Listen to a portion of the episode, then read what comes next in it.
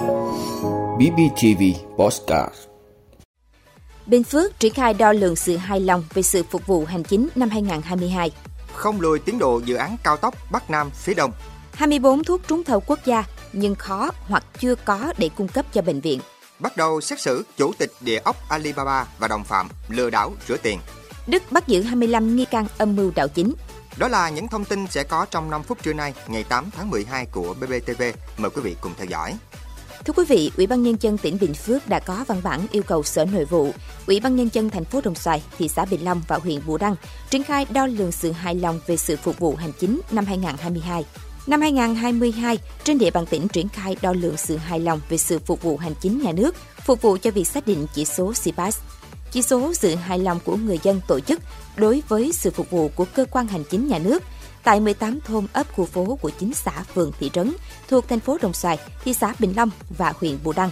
Để công tác triển khai thực hiện đo lường chỉ số CPAS năm 2022 đạt hiệu quả, đúng tiến độ đề ra, Chủ tịch Ủy ban Nhân dân tỉnh yêu cầu các địa phương được chọn khảo sát phối hợp với Sở Nội vụ, chọn mẫu khảo sát, gồm danh sách thôn ấp khu phố được chọn khảo sát, danh sách hộ gia đình tại các thôn ấp khu phố được chọn khảo sát gửi Bộ Nội vụ theo đúng quy định. Đồng thời tuyên truyền về nội dung ý nghĩa, tầm quan trọng của các nội dung chỉ số CPAS trên các phương tiện thông tin đại chúng, để người dân nhìn nhận tích cực, khách quan hơn về nỗ lực của các cấp chính quyền địa phương trong thực hiện nhiệm vụ cải cách hành chính – chủ động phối hợp với Sở Nội vụ và cơ quan đơn vị liên quan tiến hành khảo sát trong triển khai thực hiện khảo sát tại địa phương. Chỉ đạo Ủy ban Nhân dân các xã phường thị trấn trên địa bàn quản lý được chọn khảo sát năm 2022, tuyên truyền đến cán bộ, công chức, người dân về các nội dung nâng cao chỉ số CPAS, để người dân nhìn nhận tích cực, khách quan hơn về nỗ lực của các cấp chính quyền địa phương trong thực hiện nhiệm vụ cải cách hành chính, góp phần nâng cao sự hài lòng của người dân về sự phục vụ hành chính, nâng cao chỉ số CPAS lập danh sách hộ gia đình và vận động các hộ gia đình tiến hành khảo sát khi có yêu cầu, đảm bảo kết quả khảo sát khách quan trung thực, đạt hiệu quả cao. Cùng với đó, Chủ tịch Ủy ban nhân dân tỉnh giao Sở Nội vụ phối hợp với Ủy ban nhân dân thành phố Đồng Xoài, Ủy ban nhân dân thị xã Bình Long và Ủy ban nhân dân huyện Bù Đăng chọn mẫu khảo sát gửi báo cáo Bộ Nội vụ theo đúng thời gian quy định, làm đầu mối trong quá trình triển khai các hoạt động đo lường sự hài lòng về sự phục vụ hành chính năm 2022.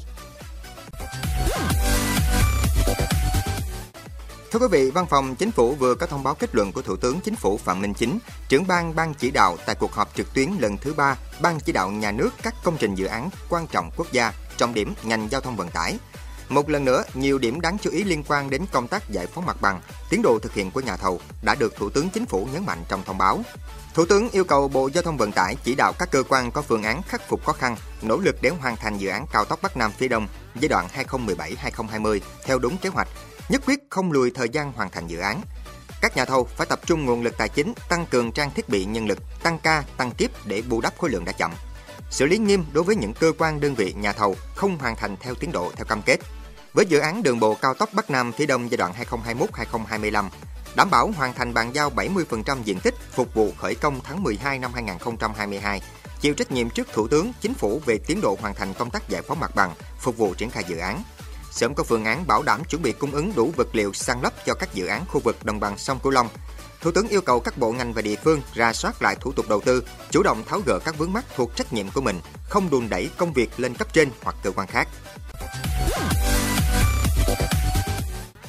Thưa quý vị, trong khi nhiều thuốc điều trị đang thiếu tại cơ sở y tế, thì Trung tâm Mua sắm Tập trung Thuốc Quốc gia vừa có báo cáo cho biết qua giám sát các gói thầu cung ứng thuốc cho các bệnh viện và địa phương, ghi nhận mới có 43 trên 67 mặt hàng, 64% của 12 trên 18 nhà thầu đã có thuốc để cung ứng theo dự trù của cơ sở y tế. Có 15 trên 67 mặt hàng, 22% của 8 nhà cung ứng trúng thầu trong gói mua sắm tập trung quốc gia có số lượng tại kho thấp, không đủ cung ứng cho cơ sở y tế theo dự trù. Có 9 trên 67 mặt hàng, 13% của 8 nhà cung ứng đến nay chưa có thuốc để cung cấp cho các cơ sở y tế. Gói thầu tập trung quốc gia mua sắm thuốc cho năm 2022-2023 đã bị chậm gần 8 tháng vì nhiều lý do. Đến tháng 8 năm 2022 mới công bố kết quả trúng thầu và đến nay là tháng 12 là có 24 trên 67 mặt hàng khó cung ứng do chưa có thuốc, có ít thuốc, không đủ cung cấp cho cơ sở y tế. Đây là gói thầu lớn trị giá hàng ngàn tỷ đồng. Thưa quý vị, sáng nay ngày 8 tháng 12, phiên xét xử đối với bị cáo Nguyễn Thái Luyện, 35 tuổi, ngụ tại Gia Lai, Chủ tịch Hội đồng Quản trị Công ty Địa ốc Alibaba và 22 đồng phạm về tội lừa đảo chiếm đoạt tài sản và rửa tiền. Cụ thể, các bị cáo Nguyễn Thái Luyện và Nguyễn Thái Lĩnh, Tổng Giám đốc Công ty Alibaba, em ruột Luyện, Nguyễn Thái Lực, 31 tuổi, em trai của Luyện và Lĩnh, Võ Thị Thanh Mai, vợ bị cáo Luyện, cùng 18 bị cáo bị đưa ra xét xử về tội lừa đảo chiếm đoạt tài sản. Ngoài tội danh trên, hai bị cáo Võ Thị Thanh Mai và Nguyễn Thái Lực còn bị đưa ra xét xử thêm về tội rửa tiền. Riêng bị cáo Huỳnh Thị Kim Thắng, kế toán công ty địa ốc Alibaba, bị đưa ra xét xử về tội rửa tiền. Phiên tòa có tới 3.986 bị hại, 100 người có quyền lợi nghĩa vụ liên quan. Hồ sơ vụ án gồm cả triệu bút lục, được đựng trong 140 rương và vận chuyển tới tòa bằng hai xe tải. Để phục vụ những người liên quan và người theo dõi phiên tòa, Tòa án nhân dân thành phố Hồ Chí Minh đã dựng rạp, kê ghế và lắp một màn hình lớn, bục khai báo để các đương sự theo dõi phiên tòa và trình bày trong quá trình xét xử tại sân tòa. Tòa cũng trang bị quạt máy, nước uống và lắp đặt thêm nhà vệ sinh di động. Có hơn 40 luật sư tham gia bào chữa, bảo vệ quyền lợi cho các bị cáo, bị hại và những người có liên quan. Phiên tòa dự kiến diễn ra từ ngày 8 tháng 12 năm 2022 đến ngày 6 tháng 1 năm 2023. Quý vị, Văn phòng Công tố Liên bang Đức cho biết 25 nghi phạm đã bị bắt giữ vì tội danh âm mưu đảo chính trong một cuộc truy quét vào sáng ngày 7 tháng 12. Được biết, các nghi phạm thuộc một nhóm khủng bố cực hữu. Các công tố viên Liên bang Đức cho biết khoảng 3.000 sĩ quan đã tiến hành khám xét tại 130 địa điểm ở 11 trên 16 bang của Đức, truy tìm những người ủng hộ phong trào Red Citizens. Một số thành viên quá khích ủng hộ phong trào này đã bác bỏ hiến pháp hậu chiến của Đức và kêu gọi đảo chính. Trong số 25 người, 22 người Đức bị bắt giữ do nghi ngờ thuộc tổ chức khủng bố. Ba người khác, trong đó có một công dân Nga, bị tình nghi ủng hộ tổ chức này. Các công tố viên cho biết thêm, một người đã bị giam giữ ở thị trấn Gisburhel của Áo và một người khác ở thành phố Perugia của Italia, diễn ra cùng lúc với các vụ bắt giam tại Đức.